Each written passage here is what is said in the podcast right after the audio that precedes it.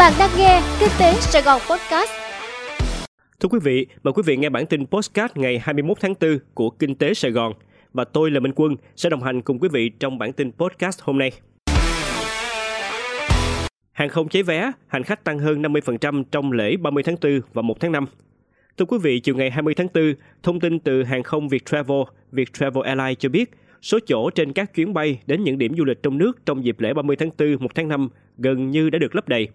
Theo đó, các chuyến bay từ thành phố Hồ Chí Minh và Hà Nội đến các điểm du lịch như Quy Nhơn, Đà Nẵng, Phú Quốc hiện đã đạt 80 đến 100% số chỗ trong cao điểm từ 27 tháng 4 đến 3 tháng 5. Trong đó các đường bay từ thành phố Hồ Chí Minh đến Phú Quốc gần như cháy vé. Thông tin từ hãng này cho biết, việc tất cả các chuyến bay trong ngày đầy khách là điều đặc biệt vì trước đây có thể có chuyến đầy khách nhưng ở chiều ngược lại thì lại vắng. Trước đó các hãng hàng không như Vietnam Airlines, Pacific Airlines, Vasco, Vietjet Air cho biết đã tăng nhiều chuyến bay trong dịp lễ 30 tháng 4 và 1 tháng 5. Lượng hành khách qua các sân bay được dự báo là sẽ tăng rất cao, như ở Phú Quốc đón từ 180 đến 190 chuyến bay một ngày với khoảng 26.960 hành khách mỗi ngày. Lượt khách sẽ tăng từ 58 đến 68%. Thủ tướng yêu cầu dừng thu phí xả trạm khi giao thông ủng tắc trong lễ 30 tháng 4 và 1 tháng 5. Thưa quý vị, ngày 20 tháng 4, Thủ tướng Chính phủ đã có công điện số 360 về việc phục vụ nhu cầu đi lại của người dân và đảm bảo trật tự an toàn giao thông trong dịp lễ 30 tháng 4 và 1 tháng 5 tới.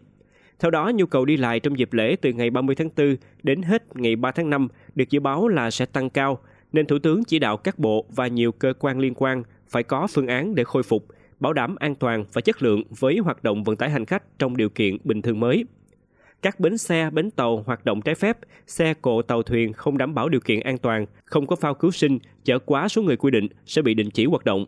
Các cơ quan chức năng chủ động có phương án phân luồng, điều tiết giao thông để giao thông thông suốt. Trong đó chú trọng các khu vực có nguy cơ xảy ra tai nạn giao thông, ủng tắc, đặc biệt là trên những trục chính ra vào Hà Nội, thành phố Hồ Chí Minh, quốc lộ, đầu mối giao thông trọng điểm, các khu du lịch, Thủ tướng yêu cầu các đơn vị liên quan chủ động tạm dừng thu phí xả trạm khi có ủng tắc giao thông kéo dài. Xuất khẩu dệt may tăng cao nhất trong 10 năm qua và thị trường Mỹ chiếm hơn 50% kim ngạch. Thưa quý vị, theo số liệu của Tổng cục Hải quan, xuất khẩu hàng dệt may trong tháng 3 vừa qua đạt 3,05 tỷ đô la, tăng 48,3%, tương ứng tăng hơn 1 tỷ đô la so với tháng trước.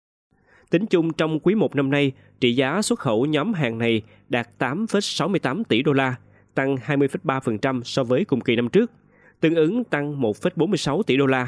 Đây là mức tăng so với cùng kỳ cao nhất kể từ năm 2012 đến nay. Hàng dịch may cũng là nhóm hàng có đóng góp nhiều nhất, tới 1,46 tỷ đô la Mỹ trong tổng xuất khẩu của cả nước quý 1 năm nay, chiếm gần 14% kim ngạch tăng thêm của cả nước. Trong 3 tháng qua, Mỹ tiếp tục là thị trường nhập khẩu hàng dệt may lớn nhất của Việt Nam với trị giá đạt 4,36 tỷ đô la, tăng 24,2% so với cùng kỳ năm trước và chiếm 50,3% tổng trị giá xuất khẩu hàng dệt may của cả nước. Tiếp theo là thị trường EU 27 nước với 896 triệu đô la, tăng 31,4%. Thị trường Nhật Bản với 771 triệu đô la, giảm 2,9%. Hàn Quốc với 754 triệu đô la, tăng 6,9%. Chứng khoán lặp lại kịch bản bán tháo cuối phiên chiều. Thưa quý vị, trong phiên giao dịch ngày 20 tháng 4, thị trường chứng khoán giằng co trong suốt hầu hết thời gian của phiên, nhưng vẫn có dòng tiền bắt đáy xuất hiện, giúp các mã cổ phiếu vốn hóa lớn có lúc tăng giá. Tuy nhiên, càng về cuối phiên, áp lực bán càng tăng mạnh, khiến cho chỉ số rơi mạnh, xuyên thủng nhiều mốc hỗ trợ. Độ rộng thị trường nghiêng về phía tiêu cực với 17 trên 19 ngành giảm điểm. Sắc đỏ bao trùm thị trường với 576 mã giảm, trong khi chỉ có 125 mã tăng. Đặc biệt, 145 mã giảm sàn trên hai sàn chính HOSE và HNX. Lực bán mạnh ở hầu hết các nhóm cổ phiếu, trong đó có nhóm ngân hàng, chứng khoán, dầu khí, thép, phân bón. Nhóm bất động sản xây dựng cũng giảm mạnh đáng kể.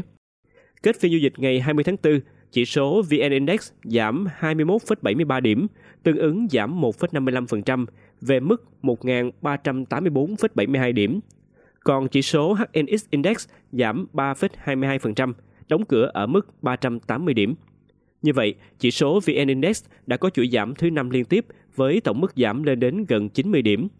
Áp lực bán tháo trong thời gian gần đây một phần được lý giải vì các công ty chứng khoán bán giải chấp. Sau đầu tư lớn vào sâm ngọc linh, Nutifood hợp tác với Vườn Quốc gia Núi Chúa để phát triển thảo dược. Thưa quý vị, chiều ngày 20 tháng 4, công ty cổ phần thực phẩm dinh dưỡng Nutifood công bố vừa ký kết thỏa thuận hợp tác với Vườn Quốc gia Núi Chúa, tỉnh Ninh Thuận, nhằm nghiên cứu, bảo tồn, phát triển bền vững tài nguyên cây dược liệu, hương liệu tại đây. Đây là dự án quy mô tiếp theo của hãng sữa trong nước này khi bước vào lĩnh vực thảo dược, sau thương vụ đầu tư hàng triệu đô la Mỹ vào công ty cổ phần thương mại dược Sâm Ngọc Linh Quảng Nam, Wasafaco, hồi tháng 11 năm ngoái. Ông Trần Bảo Minh, Phó Chủ tịch Hội đồng Quản trị Nutifood cho biết, trong một thông cáo báo chí, ngay khi bước chân vào lĩnh vực thảo dược, Nutifood đã đặt trọng tâm vào hoạt động bảo tồn, phát triển rừng song song với việc nghiên cứu, nhân giống, mở rộng vùng trồng. Bởi lẽ phần lớn các thảo dược quý hiếm của Việt Nam như sâm ngọc linh, sáo tam phân đều sống cộng sinh với rừng. Thông qua việc ký kết này, Nutifood mong muốn được góp phần bảo vệ nguồn tài sản quý giá của Việt Nam, gìn giữ các loại dược liệu sắp bị tuyệt chủng, đồng thời nhân rộng các thảo dược quý hiếm để phục vụ sức khỏe con người. Quý vị vừa nghe bản tin podcast của Kinh tế Sài Gòn. Hẹn gặp lại quý vị trong bản tin ngày mai.